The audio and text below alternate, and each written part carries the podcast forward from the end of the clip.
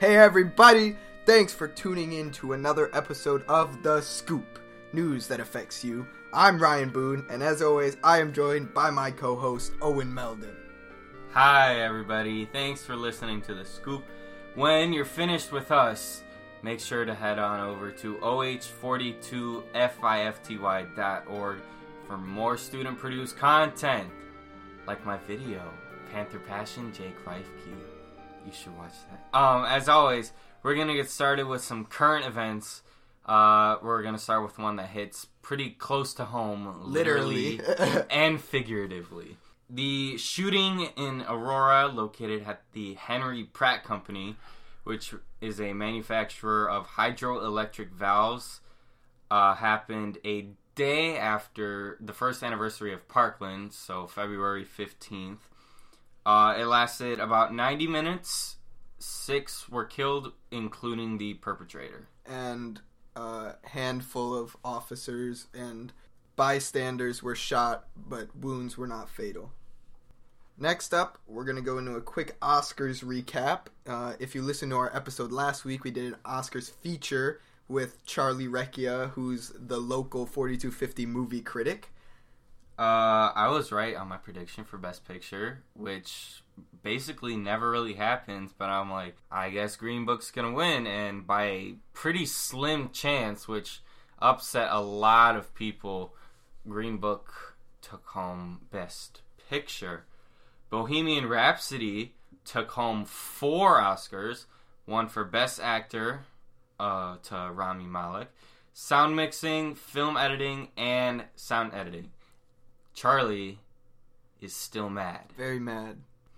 Lastly, for our current events, Reggie. Reginald Fils-Aimé. I don't know. I, I still can't say that. He's the CEO of Nintendo of America, and after 15 long years, he is officially retiring. His last official day is April 15th, and after that, his successor, Doug Bowser, ironic, I know it's hilarious, That's called nominative derivative. De- nominative determinism. Yeah. thank you, Owen. His successor, Doug Bowser, will be taking over that day. Doug Bowser was previously the head of sales for Nintendo of America. That's a pretty cool case of nominative determinism. If you've been a diehard Scoop follower since the very beginning, you know that our very first episode was about the Apple event back in September of 2018. The one that actually announced the uh, 10S 10S. Wow, it's been a and long 10R, time. yeah. And we also did the fifth episode on another Apple event. Well, I didn't. You did. I did. Yeah, you did. Solo. Owen wasn't here.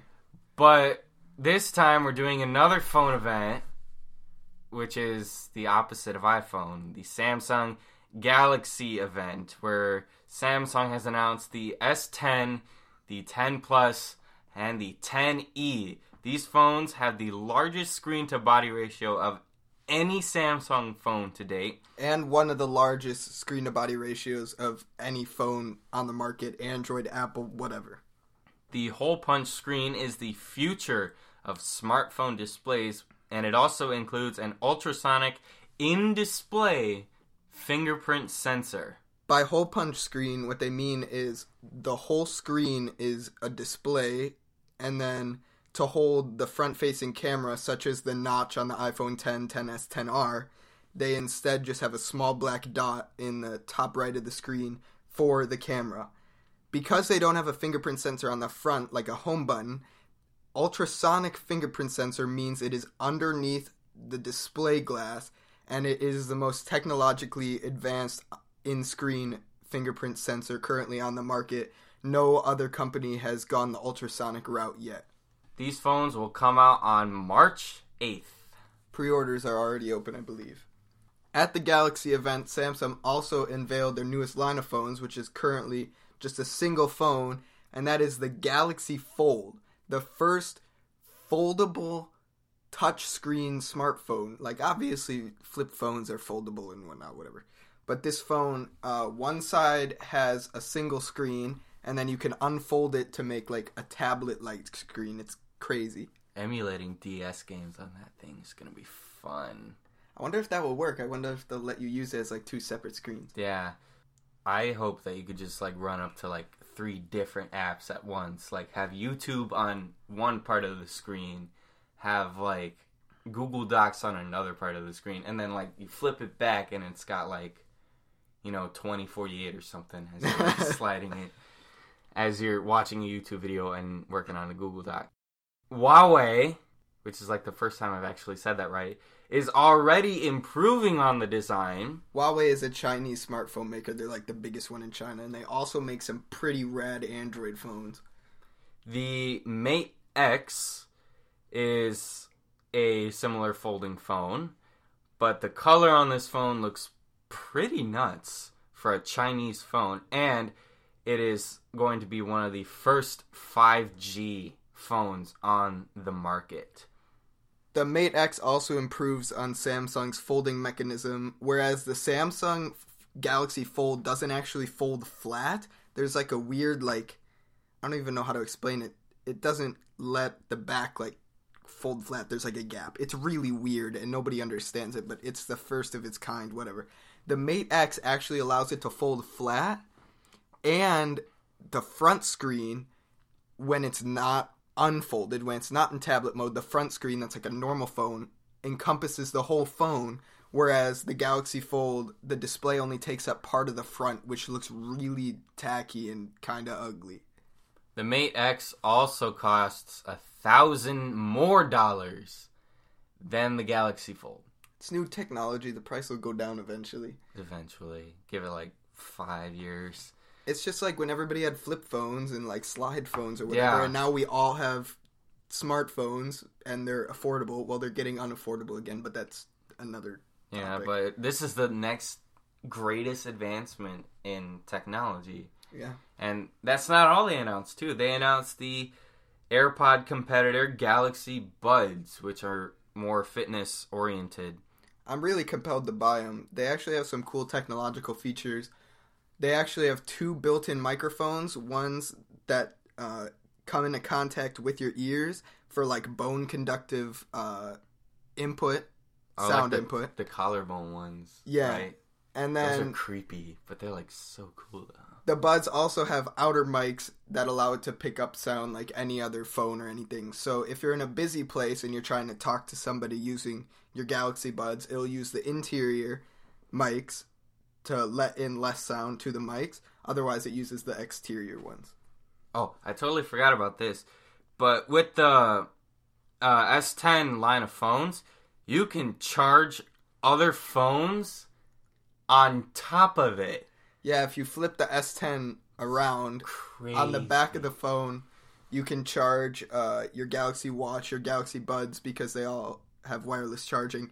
You can even put other phones on the back of the phone, and it charges pretty slowly. But I mean, it's there if you really needed to use it. I think they call it share power or something. But that that's seriously one of the coolest features of these phones. And I think if it's one thing Apple should steal, because they steal a lot of stuff to make their phones, it should be that. And they should also release the AirPower Mat, which hasn't seen the light of day in what, two years? I think with the new AirPods coming with a wireless charging case, they'll finally be forced to release AirPower. But that is besides the point. We're talking Yeah. about Samsung and now We're we're, talking getting about into Apple. Samsung. Everything connects to Apple. Apple controls our lives. Now it's time for that part of the show where we bring out our favorite fact that we found online. We call it the whack fact. The whack fact. Cool. The Nokia 9 PureView has cameras. A lot of cameras. Not just one camera, not just two cameras, not just three cameras like the new Galaxies. you get five cameras for all five of your FBI agents. so, the Nokia 9 is one of the first phones to have an excessive amount of cameras, and all of those cameras have a job. Each photo that you take with this Nokia comes with 1200 layers of depth, allowing for a more superior depth map than any other phone, according to BGR.com. Depth map is like portrait mode on iPhones. Depth map is what determines where the background starts and where the background ends. So, like, it picks you out of the photo based on how far away you are from the camera. And also, thanks to its monochrome lenses, the Nokia should deliver better black and white photography than other smartphones. And each final 12 megapixel photo is actually a combination of five different shots from each of the five cameras. And it takes a picture each time the shutter is pressed, which happens over and over. Everybody hates on Android for having the worst cameras, but I will say it now and I will say it again. Android phone cameras are passing up iPhone cameras. Apple is just not improving their camera hardware or software, and these Android hardware developers are just coming out with new and improved stuff every year that's just miles beyond what Apple is continuing to do and not changing. So now it's time for the opinion segment of the scoop, and today's question is Will foldable phones be a sustainable market in the near future? And we kind of touched on this earlier, so I think personally within the next five to seven years, we'll see more foldable phones rather than you know like your standard one screen smartphone. I don't think the standard classic smartphone that we have now is going to die. I think that foldable phones will become like a niche market similar to like uh, the Galaxy Note series, which is like phablets they call them, which are just really friggin' big phones. I think it's to become like that for some people. I think it'll definitely become more affordable but I think both regular smartphones and foldable phones will start becoming all screen, and so people will just have to choose between if they want a phone that they can fit in their pocket and is more efficient, or something that they can use more for entertainment, like watching videos on the tablet screen of the foldable phone. When Apple releases the iFold, you heard the name here first. Don't tell anyone else. You heard it here first when Apple releases the iFold, I think that would be the point where foldable phones will be more mainstream because you know it's Apple and everything ties back to Apple. Apple started removing the headphone jack, and now there are very small numbers of any type of smartphone with headphones jacks left. The Galaxy S10s actually still have them, which is super cool on Samsung that you don't have to buy the Galaxy Buds to listen to music on your phone. I wouldn't be surprised if they made wired Galaxy Buds for the broke boys. They actually come. Galaxies have always come with some of the nicest wired headphones ever. I had a Galaxy S8 and I use the heck out of those headphones. They're AKG, which is like a sound brand, like well known, and they they make some nuts earbuds and they package them in the phones. It's super nice. Speaking of earbuds, you're probably listening to us on some right now, and you're probably getting tired of listening to us on your earbuds right now in your phone that may or may not have a headphone jack.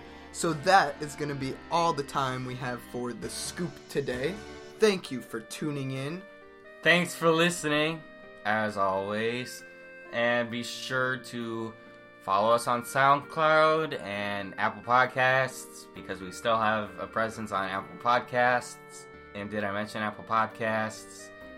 Check out 4250 Podcasts on SoundCloud. There's an account there with all 4250's podcasts. And visit the galaxy of student created information at OH4250, the word 50.org.